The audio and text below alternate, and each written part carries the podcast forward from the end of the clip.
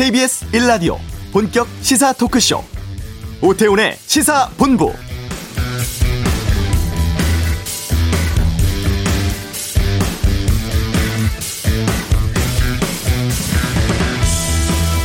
코로나19 장기화로 어려움 겪고 있는 소상공인들 대상 5차 재난지원금 이름이 희망회복자금입니다. 어제부터 신청하고 지급 동시에 하고 있는데 첫날에만 52만 개 사업체 1조 3천억 원이 지급되었습니다. 1차 신속 지급 대상자 38% 수준이고요. 오후 6시까지 신청을 하면 신청한 날 바로 지급받을 수 있다고 합니다. 오늘은 대상자 가운데 사업자 등록번호가 짝수면 신청할 수 있고 이게 안내 문자가 간다고 합니다. 내일부터는 사업자 번호 홀짝 구분 없이 신청할 수 있어서 어제 오늘 신청 못한 분들은 내일 신청하셔도 됩니다. 근데 이 안내 문자에는 뭐 주민등록번호를 요구한다거나 홈페이지 링크 같은 건 없으니까 피싱, 사칭 사기 주의해 주시기 바라고요. 또 국민 88% 대상 25만 원씩 지원하는 상생 국민 지원금 일정 이번 주에 발표된다고 하니까 기다려 보시죠. 자, 오태훈의 시사본부. 어제 민주당 대선 후보 TV 토론회 이재명 후보와 관련된 공세가 거셌는데 이슈에서 이재명 후보 캠프 연결에 입장 듣겠습니다. 홍범도 장군을 다시 만나는 일곱 가지 키워드. 그냥 갈 수 없잖아요. 살펴보고. 2부 아는 경찰. 지하 주차장 가스 폭발로 차량 600여 대 파손 사고 또 주요 사건 등에 대해 살펴보겠습니다. 국민의힘 대표와 대선 후보 간 내용이 심각한데요. 뉴스 소다에서 정리해드리겠습니다. 시사본부 지금 시작합니다. 네, 지금 더불어민주당 대선 경선 일정 코로나19로 인해서 좀 연기된 상황이죠. TV 토론회는 계속되고 있는데요. 어제도 있었습니다. 그런데 이제 여권 선두 주자인 이재명 후보에 대한 견제가 좀 치열한 상황이죠. 이재명 캠프의 현근택 대변인 연결해서 최근에 뭐 이슈들 논란들에 대한 입장 들어보도록 하겠습니다. 안녕하십니까? 현근택 대변인 들리세요? 아, 연결을 한번 다시 한번 해보도록 하겠습니다. 잠깐 좀 다시 연결 좀 해주시고요. 지금 어, 이재명 후보 공약 또 인사를 두고서 경쟁 후보들 간에 여러 가지 뭐 공방 견제가 치열해진 상황입니다. 게다가 오늘 오전에 지금 소식이 하나 들어왔는데 그 어제 TV 토론에 참석한 김두관 후보 캠프에서 확진자가 나왔다고 하는데 이의 질문까지 좀 드려보겠습니다. 들리십니까 현근택 대변인님? 네 안녕하세요 현근택입니다. 잘 들리시죠? 네네. 예, 다행입니다. 먼저 지금 김두관 후보 캠프에서 확진자 나와가지고 어제 TV 토론에 참석하신 분들이 상당히 좀 걱정인데 지금 어떤 상황이에요? 지금 그 아마 자원봉사하던 아드님이 확진 받은 것 같고요. 예. 아마 또 후보님, 저 김두관 후보님 식사를 같이 했다고 하니까. 어. 그 다음에 이제 또 토론회 하면서 쭉 이제 만났을 거잖아요. 그렇겠죠. 그러니까 지금 모든 후보들이 다 이제 검사를 받고 아마 결과를 기다리고 있는 것 같습니다. 그러면 오늘 PCR 검사들 받으시고 오늘 오후나 내일쯤 결과 나오겠네요. 그렇죠. 오늘이나 내일 결과 나올 텐데 아직까지 네. 뭐 지금 이번 주에 예정된 뭐 토론회 같은 연기되지는 않았는데요. 아마 네. 선관위 측에서도 어. 검사 결과에 따라 가지고 연기를 할지 아니면 진행을 할지를 어, 판단을 할 것 같습니다. 아들이 확진님이 김두관 후보 경우에는 밀접 접촉이라서 자가격리 들어가야 되는 거 아닌가 싶은데. 그렇죠. 어쨌든 아드님하고 뭐 식사도 하고 같이 있었으니까요. 예. 근데 또 아마 이제 보통 후보자 토론회 하면 토론 그 방송뿐만 아니라 대기실 같은 데서 후보들끼리 또 만나서 얘기하고 이러거든요. 그렇죠. 대화도 하고 서로 뭐 악수도 하고 이러니까. 예. 어찌 보면 모든 후보들이 제가 보기엔 아마 뭐 그래도 터치는 한 번씩 했을 거 아니에요. 음. 대화도 하고 물론 마스크는 꼈겠지만. 네. 그래서 아마 제가 보기엔 검사 결과를 다 지켜봐야 될 것 같습니다. 알겠습니다. 어제 어, 대선 경선 4차 TV 토론회가 있었습니다. 네거티브 중단 선언하고는 두 번째 토론회였는데. 네네. 어떻게 보셨어요? 일단 뭐 1대5 구도는 맞고요. 예. 가장 이제 민감하게 나왔던 이제 황교익 임명권이라든지 뭐 이런 부분이 다 나왔던 것 같고 조금 어제 아쉬웠던 거는 당초에 네. 그 이제 그 정책 토론이 어떻게 돼 있냐면 원래는 1분 설명하고 그 다음에 뭐 질문 1분, 그 다음 답변 30초 이런 식으로 돼 있었거든요. 네. 근데 어제 사회자가 2분을 질문을 주면서 거기서 이제 우리 후보님도 아 2분입니까 물어봤고 그러다 보니까 이제 박용진 후보하고 어찌 보면 이제 시간 문제로 이제 옥신각신 한 거잖아요. 네. 그게 제가 보기에 약간 그 사회를 보시는 분, 그러니까 방송국과 사회를 보시는 분이 음. 약간 당초에 그 짜여진 어쨌든 저희들이 퀴시티가 있는데 네. 이것과 현장에서의 그 적용하는 과정에 약간 오류가 있었던 것 같거든요. 어. 예, 그러다 보니까 어찌 보면 사회자가 이거를 딱 정확하게 1분 질문, 30초 답변을 이렇게 컨트롤 해줘야 되는데 네네. 그렇지 않다 보니까 조금 옥신각신하게 된 것 같아서 그 부분 제가 보기에 방송국이라든지 아니면 사회자분이 조금 아쉬움이 있습니다. 어, 그런 진행상의 여러 가지 과정이라든가 이런 것들 되게 좀 민감할 것 같네요. 민감하죠. 민감한데 처음에 이제 저희들한테 안내해주고 알려준 것과 네. 현장에서 그 사회 보시는 분이 적용하는 게 달랐어요. 음. 그러다 보니까 이제 그렇게 알고 간 사람과 현장에서 그를 적용하는 사이에 약간 문제가 생겨서 그러다 보니까 나중에 또 이게 더 주고 하다 보니까 마, 마무리 발언도 조금 줄여서 하고 이랬거든요. 네. 거기 약간 진행상에 좀 뭐라 그럴까요? 좀 아쉬움 이런 게 좀 컸습니다 어제는. 알겠습니다. 어제 거론됐던 것 내용 전반에 대해서 좀 여쭤보도록 하겠습니다. 먼저 네네. 지금 그 맛컬럼니스트 황교익 씨 경기 관광공사 내정 문제 네네. 이게 보훈 인사다라는 지적은 어떻게 받아들이고 있습니까? 일단 뭐 두 가지인 것 같아요. 보니까 하나는 일단 전문가가 맞느냐라는 네. 부분하고 두 번째는 이제 뭐 보훈 인사 아니냐. 근데 지금은 아마 이제 황교익 그분이 직접 대응을 하시는 것 같은데 네. 오- 오늘 인터뷰도 보니까 내가 예전에 뭐 이렇게 방어를 해준 건 2018년 때 일이다. 아마 지방선거 때 일이다. 내가 그렇게 뭐 공격을 많이 받았는데 이게 뭐 3년 후에 보훈해줄 만한 일이냐 말씀하시는 것 같고 예. 그 다음에 이제 전문가 부분은 저도 아마 황교익 그분의 얘기를 좀뭐 신뢰하는 편인데 왜 그러냐면 우리가 그 전에 저도 논평을 냈습니다만 남경필 때 두 명, 그 다음에 김문수 지사 때 세 명 이렇게 다섯 명 정도 임명이 있었는데요. 아, 이 관광공사 사장이에요. 그렇죠. 관광부서 사장. 예. 근데 그 중에 세 분은 관료 출신이에요. 음.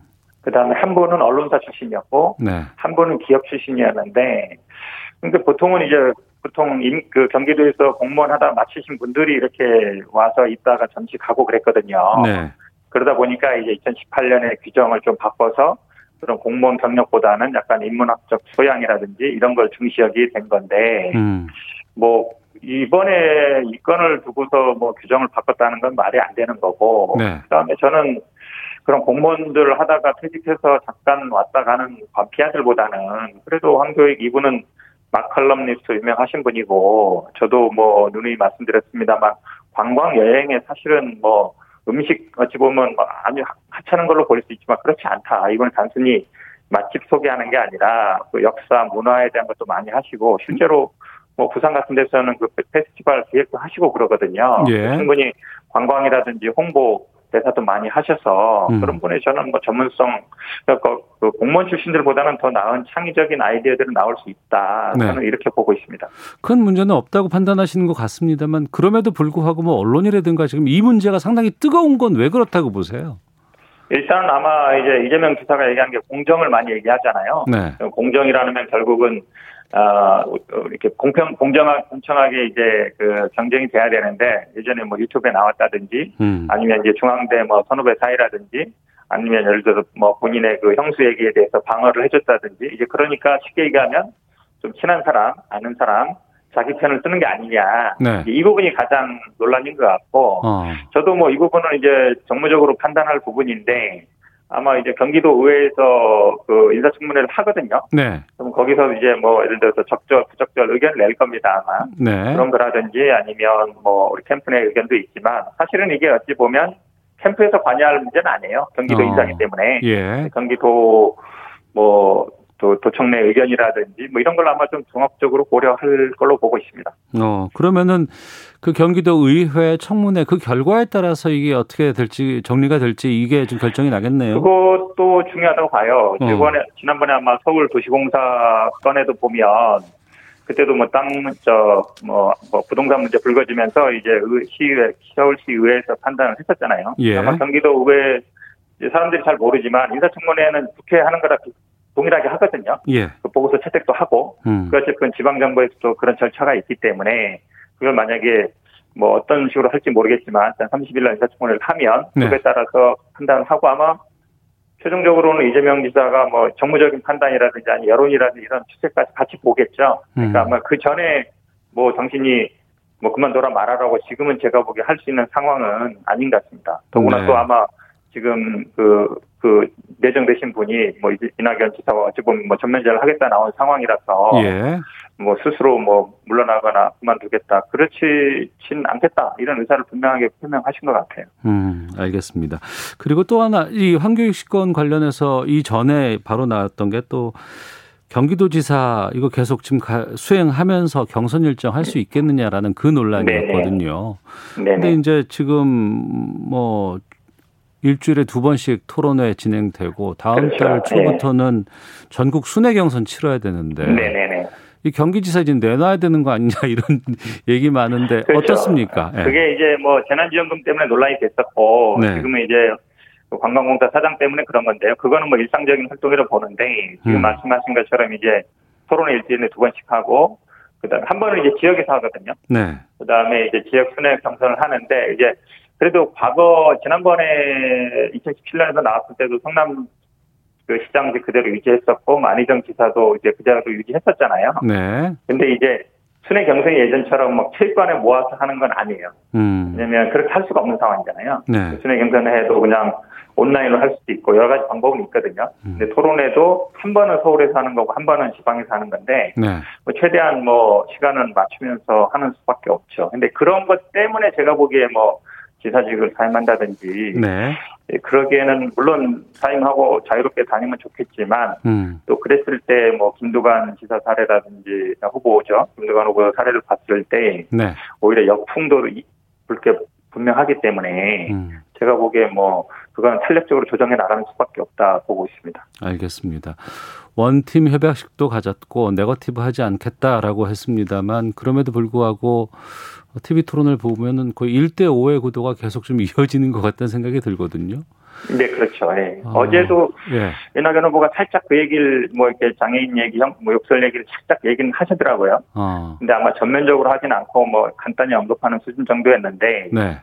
뭐그 정도가 아니라 어제도 이제 부동산 문제였기 때문에 사실은 부동산 문제는 우리 문재인 정부의 가장 큰 아픈 부분이에요. 모든 예. 부부들이 대안을 내놔야 되는 거고 저는 뭐 부동산 문제는 진짜 한 번이 아니라 두세 번 얘기해도 된다고 보고 있어서 네. 가능하면 이 토론의 방향이 이 뭔가 대안을 내놓는 특히 부동산 문제는 음. 대안을 제시해야 되는데 어제 다들 보면 이제 구체성이 떨어진다는 얘기를 많이 하잖아요. 어떻게 예, 예. 어떻게 공급할 거냐, 그다음에 뭐 공항을 이전하는 게 맞냐 틀리냐 얘기인데 네. 이건 저는 조금 더 나가도 된다. 어. 우리 당 입장에서 그래야 된다라고 보고 있어서 그런 방향으로 대안 제시 방향으로 토론회가 좀 진행됐으면 좋겠습니다. 그럼 그 부분 바로 여쭤볼게요. 어제 기본주택 관련해서 이제 여권 후보들이 다 실현 불- 불가능하고 네. 재원이 너무 허구적이다라는 지적들 많이 네네. 했었는데 여기에 대한 답변이 구체적으로 어제 안 나왔거든요. 일, 일단은 뭐 기본적으로는 아마 문재인 정부 공급 대책 연평균 한 50만 원 정도 되는데요. 네. 그거를 그대로 봤는데 큰 틀로 보시면 그거 그 문재인 정부의 그 기본 그 연간 50 2025년까지 204만 원 공급하는 건 대부분 분양이에요, 분양. 예. 근데 분양인데 이제 그 중에 어 그러니까 2년 늘어나는 거죠. 그건 2025년까지니까. 근데 임기는 2027년까지니까 2년 음. 정도 늘어나고 공급은 한 50만 원 더 늘린다는 건데 네. 분양보다는 이제 100만 원 정도는 현재 임대 기본 주택으로 이제 하겠다는 것이고 지금 말씀에 이제 재원 대책을 많이 마련하시는데요. 사실은 분양을 하면 분양금을 받아서 하는 거잖아요. 예. 그렇기 때문에 이제 그 재원이 마련되는 거 아니냐 보는데 사- 그 논리는 분양 안 하면 어떻게 돈을 마련할 거냐는데 그 아파트라든지 그 땅이 어디 가는 건 아니거든요. 음. 그러니까 지금 뭐 주택 기금이라든지 아니면 그게 안 되면 이거를 담보로 해서 충분하는 거기 때문에 네. 단순히 분양을 해서 분양 대금 받으면 문제가 없고 공공에서 그거를 임대 아파트로 했을 때는 아, 재원이 안 된다. 저는 저는 그건 좀 근시안적인 사고라고 보고 있습니다. 지금도 임대 아파트를 지으면 그 소유는 국가가 갖고 있는 거거든요. 물론 그걸 담보로 대출을 하거나 아니면 뭐 자산 유동화하거나 하진 않지만 그 네. 자산 어디 가는 게 아니거든요. 음. 근데 왜 자꾸 그거를 분양하면 돈이 들어오는데 분양 안 하면은 자산이 없어지는 것처럼 생각하는 게 네. 저는 조금 이해하기 어렵습니다. 예. 정책 관련해서 오늘 그 이재명 후보 싱크탱크 이름이 네네. 세상을 바꾸는 정책 2022 어, 이 곳이 출범을 했어요. 여기는 어떤 네네. 역할을 합니까?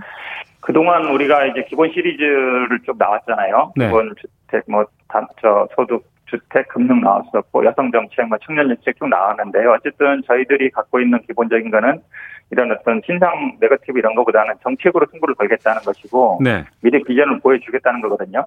그래서 아마 저희들은 기본적으로 그런 이제 학자 중심이라든지 교수님들 그동안 쭉 이 정책 단위로 협의해 온 게 있는데 그건 이제 정책 본부나 어떤 포럼 형태로 있었던 건데 이렇게 여러 개 이렇게 나눠져 있었던 거를 전체로 하나로 이렇게 틀로 묶고 어 그래서 어쨌든 계속 아마 이슈 정책 이슈를 제시 제기하겠다. 그래서 우리가 정책 이슈로 이 경선이라든지 본선을 계속 끌고 가겠다. 음. 그런 취지로 보면 될 것 같습니다. 그러면 지금까지 나온 정책들에 대한 보완을 이곳에서 하는 겁니까? 아니면 새로운 정책들이 또 나옵니까? 어, 새로운 정책도 나올 것이고요. 예. 어, 새로운 정책은 뭐 제가 미리 말씀드릴 수는 없는 거고 기존에 지금 말씀하신 것처럼 특히 이제 기본 소득이라든지 아니면 기본 주택의 뭐 재원 마련이라든지 그런 부분들에 대해서 계속 이제 어찌 보면 뭐 어, 비판이 들어오고 있기 때문에 그런 것들에 대한 조금 더 디테일하게 아니면 토론에서 밝힐 수 있는 아니면 우리가 정책 그 발표를 할 때 제시할 수 있는 것들을 좀 더 디테일하게 만드는 작업도 할 것으로 보고 있습니다. 네. 그 기본소득과 관련해서 민주당 의원, 뭐 중, 어, 중립지대에 네. 계신 분들이라고는 얘기하는데, 한 20명 정도가 네. 끝장 토론하자, 이런 얘기 제안했었잖아요. 네. 이거는 뭐 실현이 됩니까? 글쎄요. 그러니까 일단은 이제 제일 관- 관건이 이제 중립지대에 있는 분이냐. 네.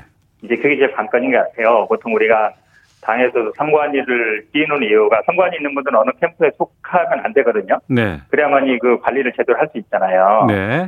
근데 그분들이 대부분 이제 민주주의 사전령에 속해 있던 분들인데 제가 알기로는 대부분 어떤 특정 캠프와의 관계들을 맺고 있는 분들도 되게 많아요. 어. 그러니까 사실은 이제 토론회가 될지 근데 네. 보시면 알겠지만 아마 그 일정 발표문이 보면 아, 그 전에 신동훈 의원님이 계속 기본소득을 비판해 왔는데 네. 그 맥락을 거의 읽고 있거든요. 네. 그러면 제가 보기에는 아마 뭐 토론회가 아니라 기본소득에 대한 검증회 가 될 가능성이 많다라고 네. 보입니다. 저는 어. 왜냐하면 그 중립적이지 않기 때문에 그 동안에 어, 예. 신동훈 의원이 계속 기본소득을 비판해 왔거든요. 네. 그러면 과연 그게 그 토론회라는 게 중립성이 굉장히 중요한데 그게 될 수 있겠느냐. 저는 네. 오히려 만약에 그분들이 또 어떤 자격으로 하는지도 궁금하고요. 음. 의원이 뭐 30명 모이면 되고 10명 모이면 안 되고 이건 아니잖아요. 네. 그럼 차라리 당 선관위에 제안을 하든지 어. 그래서 이런 거를 토론회 하든 이렇게 가는 게 맞지. 네. 어, 우리가 이런 기본소득에 우리는 반대하는 입장이다. 그러니까 너 나와봐서 한번 우리랑 우리 설득해봐라. 이거는 제가 보기에 네. 그냥 이제 그 비판하기 위한 비판, 어. 검증을 하기 위한 자리지 우리가 보통 알고 있는 그 토론회 자리는 아니다라고 보고 있습니다. 그러면 특정 캠프와 좀 연계도 우려하고 계시는 것 같네요. 뭐 약간 저는 그 면면을 쭉 봤을 때요. 물론 아, 현재까지 중립을 지키는 분도 있는데 네. 그렇지 않은 분들도 있고요. 음. 그리고 그래서 그러게 만약에 그럼 이제 의원 모임이 예를 들어 초선 의원 모임에서 토론을 한다. 저는 그건 괜찮다고 봐요. 왜냐하면 초선 의원 누구나 다 올 수 있는 자리잖아요. 네. 다 주도가 되는 거고 초선 의원이 특정 주자를 뭐 가있는 분들도 있지만 아닌 분들도 있으니까. 네네. 근데 그 지금 명단에 있던 20분들은 제가 보기에는 어느 정도 다 관련이 있어서 중립성이 제가 보기에 조금 의심스러워서 음. 그분들이 토론에 근데 그분들이 또 하겠다는 게 뭐 기본소득을 우리가 어떻게 보겠다 객관적으로 보겠다는 게 아니라 계속 비판해 오신 분들이 있거든요. 네. 그분이 그러면 그러면 기본소득을 검증하겠다는 거니까 우리 그거를 검증하겠다는 거잖아요. 음. 그 무슨 자격으로 하는지 잘 모르겠어요. 차라리 당 선관위에 넘겨서 당 선관위 이런 거 토론회를 한번 하게 해주십시오. 저는 그게 맞다고 봅니다. 그래야 중립성이라든지 공정성이라든지 이게 의심을 안 받는 거지. 어, 기본적으로 저는 뭐 중립성 자체가 조금 문제가 될 수 있는 상황이 아닌가라고 보고 있습니다. 알겠습니다. 대선이 한 200일 정도 남짓 남은 상황에서 여론조사 결과들도 계속 발표되고 있고 캠프에서는 지금의 이, 이 흐름은 어떻게 판단하고 계세요? 기본적으로는 아마 좀 뭐 이낙연 후보와의 뭐 양강 구도였다가 지금은 좀 이제 일강 일중 뭐 이렇게 구도로 가고 있는 걸로 보고 있고요. 예. 왜냐면 뭐 약간 뭐 지난번 저는 아마 그 경선 불복 문제가 우리 당 지지자들한테 굉장히 큰 상처가 됐을 거로 보는데 음. 그러면서 저는 좀 그때 확실하게 선을 못 그은 게 이낙연 후보한테 좀 타격이 되는 것 같고요. 일단 구도는 뭐 당내 구도는 어느 정도 정리가 되고 있어서 결선으로도 안 갈 수도 있겠다, 안 갈 가능성이 높아지고 있다 이렇게 보고 있고요. 네. 지금 상대 당도 굉장히 당내 혼란스럽지만 어쨌든 윤석열 후보의 지지율이 견고 한 편이잖아요. 어. 최재형 후보는 못 올라가고 있고 뭐 유승민 후보나 뭐 홍준표 후보도 있지만 지난번에 나왔던 분들이 다 아마 조금 식상해 하시는 것 같아서 결국은 윤석열 후보와 1대1 구도가 되지 않겠냐. 네. 이렇게 저는 전망하고 있습니다. 아 그러시군요. 9월 4일부터인가요? 이제 전국 순회 경선이 시작하는 네. 것으로 알고 있는데 여기에 대한 뭐 준비 같은 것들은 어떻게 하고 계세요? 일단은 뭐 지금 처음 하는 데가 충청권하고 강원, 경북이거든요. 예. 근데 이제 충청권 인구가 제일 많잖아요. 어. 그리고 충청권이 항상 캐스팅복 보드 역할을 해왔기 때문에 그 네. 그 충청도는 아마 어느 한 후보에게 이제 저 가지는 않을 것 같아요. 충청도 음. 뭐 대표로 나왔던 양승조 지사님께서 저, 저기 됐기 때문에 그럼 아마 충청권 민심 어떻게 잡겠냐 이 부분에 대해서 아마 모든 캠프에서 집중하는 것 같고 저희들도 마찬가지로 각 조직이라든지 뭐 공지역 공약이라든지 아니면 이런 것들에서 점검을 해나가고 있습니다. 음. 알겠습니다. 여기까지 말씀, 말씀 듣겠습니다. 고맙습니다. 네, 고맙습니다. 예, 이재명 캠프의 현근택 대변인 연결해서 아, 입장 좀 들어봤습니다. 자, 이 시각 교통 상황 살펴보고 돌아오죠. 교통정보센터의 이현 리포터입니다. 네, 오늘 강릉시 아침 출근길이 물바다를 변했습니다. 게릴라성 호우가 쏟아졌기 때문인데요. 현재는 빗물이 빠져서 대부분의 도로가 정상 소통되고 있습니다. 하지만 헌화로는 여전히 전면 통제되고 있으니까요. 운행에 참고하시기 바랍니다. 고속도로는 사고 여파를 받고 있는 곳들이 많습니다. 영동고속도로 강릉 쪽으로 봉평터널 부근에서 사고를 처리하고 있고요. 뒤쪽의 정체 심해지고 있습니다. 경부고속도로 서울 쪽으로는 금호 분기점 부근에서 막히고 있습니다. 서울 시내 수도권 지역인데요. 목포 쪽으로 역시 팔곡터널 부근에 사고가 있고요. 안산 분기점부터 속도가 떨어집니다. KBS 교통정보센터였습니다.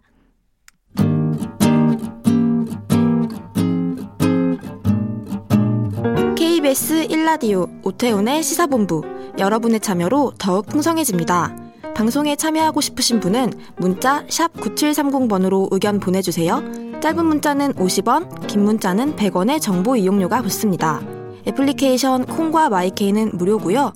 시사본부는 팟캐스트와 콩, KBS 홈페이지를 통해 언제나 다시 들으실 수 있습니다. 많은 참여 부탁드려요. 네, 그냥 지나칠 수 없는 이슈를 다뤄보는 시간입니다. 그냥 갈 수 없잖아. 78년 만에 귀환, 장군의 귀환. 홍범도 장군 조국으로 돌아왔습니다. 오늘 그냥 갈 수 없잖아에서는 홍범도 장군을 다시 만나는 일곱 가지 키워드 이 주제로 좀 말씀 나눠보겠습니다. 이종구 시세평론가 나오셨습니다. 어서 오세요. 네, 안녕하십니까? 조금 전에 KBS에서도 네. 그 안장식 어, 중계를 해드렸는데 오늘 드디어 안장까지 마쳤습니다. 네, 그렇습니다. 예. 16, 17일 임시 안장을 하고 어, 추모객들의 그 추모를 그 이 받아들여서 한 굉장히 수많은 뭐 국민들이 가서 직접 추모도 하고 했습니다. 오늘 말씀하셨듯이 10시 30분 엄수됐고요. 네. 어, 독립유공자 제3묘역에 어, 이 안장됐습니다. 어, 어, 홍범도 기념 사업회 그다음에 남양 홍문중 대표 어, 고려인 협회장 뭐 이런 분들과 함께 했고요. 어, 특히 뭐 눈길을 끄는 건 문 대통령이 이제 카자흐스탄 뭐 대통령으로부터 받은 네. 그 카자흐스탄 흙과 우리나라 흙을 함께 허토를 하는 아, 예. 그런 장면이 조금 눈길을 끌었습니다. 음. 네. 그러니까 일곱 가지 키워드라는 주제로 오늘 말씀을 해주시겠다고 했는데 이렇게 키워드로 주제를 삼으신 뭐 특별한 이유가 있어요? 사실 좀 저 자신도 좀 부끄러웠어요. 왜냐하면 이제 우리가 독립 운동가들 이렇게 유명하신 분들을 이 성함은 알지만 당장 그분들을 설명할 때 5분 이상 설명할 수 있을까 음. 하는 생각이 이번에 또 들었거든요. 그러네. 어, 홍범도 네. 장군 다 알죠. 뭐 봉오동 전투 다 아는데 그분이 어떤 생애를 어, 사셨고 또 어떻게 해서 독립운동가 됐고 차근차근 기억을 해내다 보니까 잘 기억이 나지 않는 거예요. 굉장히 음. 부끄럽고 해서 또 보니까 인터넷에서 추모의 글 댓글들 쭉 보니까 그러시다는 분들이 굉장히 많더라고요. 네. 이번에 다시 공부하게 됐다. 뭐 훌륭하신 분인 건 아. 알겠고 독립운동을 위해서 열심히 싸우신 분은 알고 음, 음. 말년이 안 좋았다는 건 다 아는데 음, 음, 구체적으로 이분에 대한 생애라든가 음, 어떤 어려움들이 있었을까 어떤 노력들이 있었을까에 대한 구체적인 건 정작 저도 잘 모르겠네요. 네, 그래서 어. 어, 간단하게 이번 에 때문에 일곱 개 키워드로 좀 정리를 해봤습니다. 알겠습니다. 예. 공부하는 마음으로 좀 보겠는데 첫 번째로 꼽으신 단어가 머슴이에요. 네. 홍범도 장군이 1868년 평양에서 태어나셨는데 어, 양반집에서 머슴살이를 하던 이제 그 부모에게서 태어났어요. 근데 어, 태어나자마자 어머니가 돌아가셨어요. 음. 저기 출산 과정에서 돌아가셨고 아, 예. 그다음에 아버지가 어, 이제 홍범도 일지를 보니까 유즙을 얻어서 키웠다. 뭐 이렇게 표현돼 있어요. 그러니까 젖동량을 하고 이제 키운 거죠. 그런데 네. 그분마저도 어, 9, 9살 때 어, 돌아가셨습니다. 그래서 어, 다른 어떤 양반 집에 팔려갔는데 소년인 채로 네. 그러다가 15살 때, 15살 때 나이를 두 살을 속이고 17살이라고 하고 군대에 들어갔어요. 머슴살이를 네. 청산하려고. 네, 네. 군대에 들어갔다가 사실 그 상관이 굉장히 좀 음, 뭐랄까 악질이었나 봐요. 그래서 음. 상관을 폭행을 하고 탈영을 합니다. 그 다음에 이제 그 신계사라는 금강산의 절에 들어갔는데 이때 사실 삶의 어떤 모멘텀이 됐어요. 왜냐하면 네. 어, 당연히 무, 어, 머슴살이를 하셨으니까 그 무학이죠.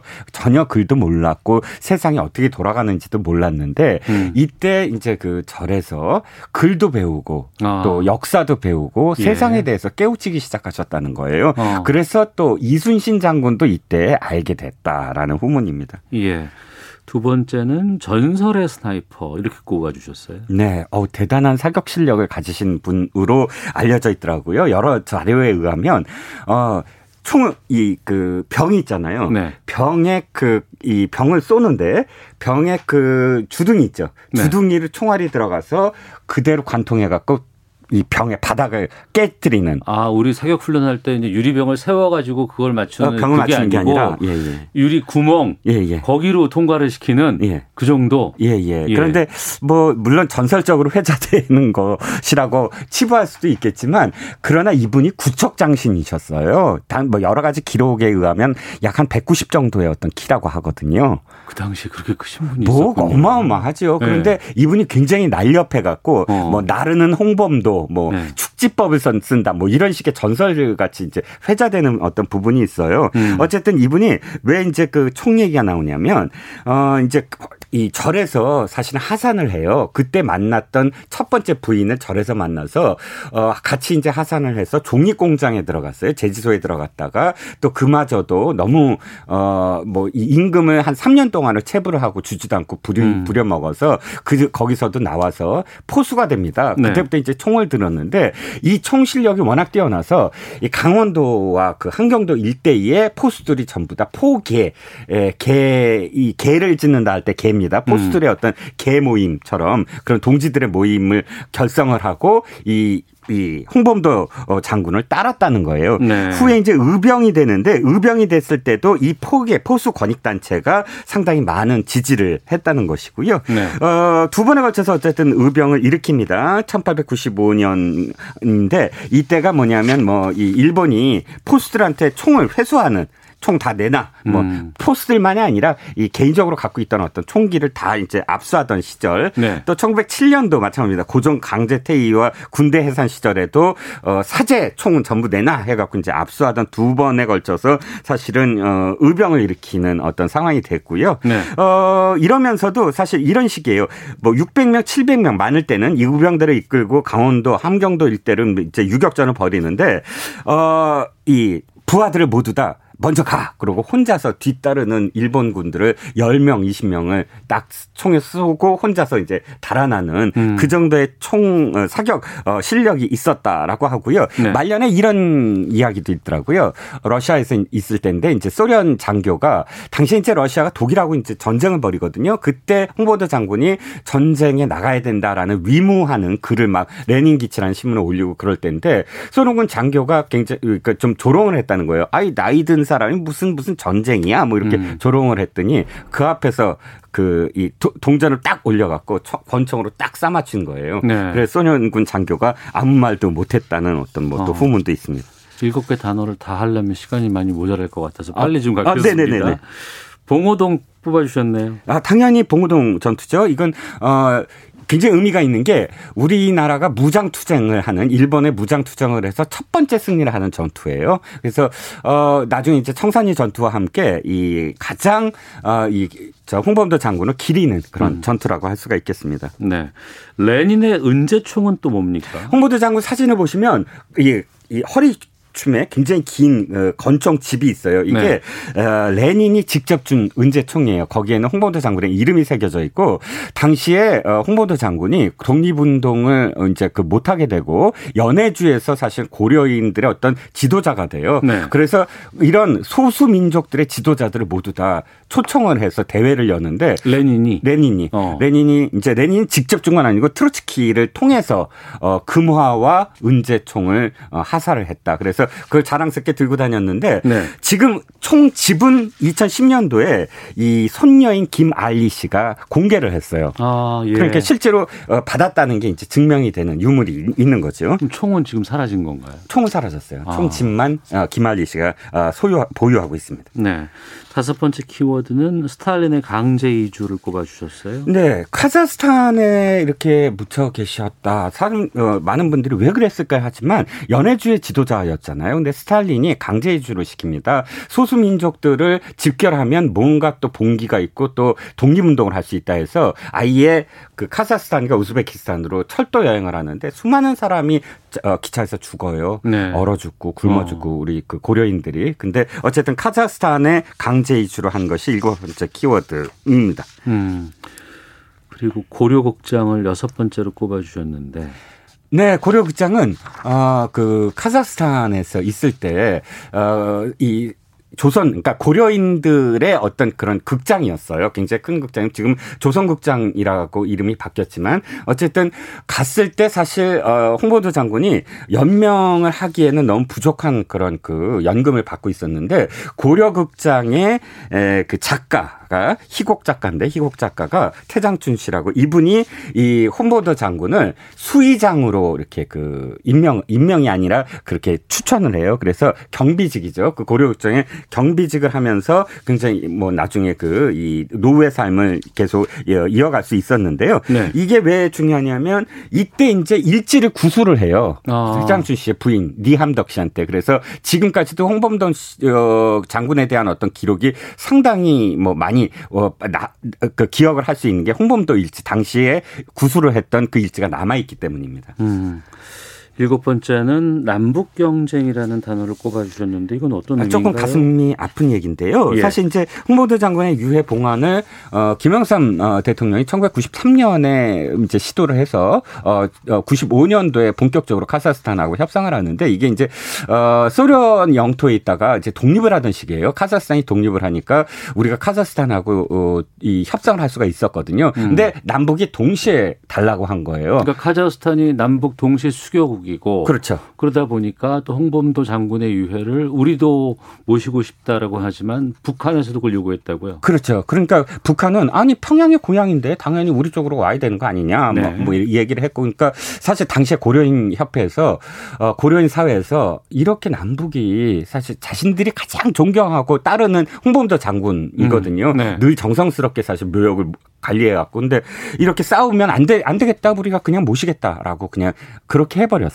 그래서 지금까지 게다가 그 고려인들이 지금 카자흐스탄에서 상당히 입지가 탄탄한 것으로 알고 어, 있는데 그럼요. 그분들조차도 홍범도 장군에 대한 기리는 의미가 상당하기 때문에 우리가 모시고 싶다라는 주장도 꽤 있었을 것 같습니다. 어, 그렇습니다. 그러니까 예. 그 해외에 계시는 독립운동가를 봉환할 때 가장 첫 번째 단계가 현지에 계신 분들 모셔왔던 분들을 설득하는 거거든요. 예. 그래서 이제 말씀하실 때그 문제 때문에 못 돌아왔는데 문재인 대통령이 강력하게 이번에 또 추진을 했고 음. 가장 중요했던 건 유족의 의사예요. 네. 김할리 씨가 아까 말씀드린 손녀가 유한해주에 살고 계신데 이분이 남한행을 원했어요. 어. 그런데 유족이 원하는 어떤 그 밑바탕이 있었고 해서 네. 어, 돌아올 수 있었는데 안타까운 건 저는 안중근 어, 의사의 그 무덤이에요. 왜냐 무덤은 없죠 유해인데 음. 지금 중국이 우리 쪽에 그런 어, 조사단을 거부하고 있는 게 남북이 합의가 없지 않느냐 왜 우리가 남한 쪽만 보냈냐 이런 거거든요. 네. 그래서 어, 남북이 이 문제만큼은 음. 사실은 누가 뭐 이렇게 경쟁해서는 안 되는 문제 아니냐라는 네. 생각입니다. 알겠습니다.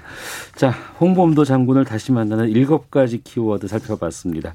이종훈 평론가와 함께했습니다. 고맙습니다. 네, 감사합니다. 1415님, 홍범도 장군님, 78년 만에 고국에서 편안히 잠드시길 바랍니다라는 의견도 보내주셨습니다. 많은 분들께서 문자 보내주고 계시네요. 잠시 2부 아는 경찰 담배불 붙이려다가 차량 600여 대 불벼락 맞은 사건 살펴보도록 하겠습니다. 2부에서 뵙겠습니다.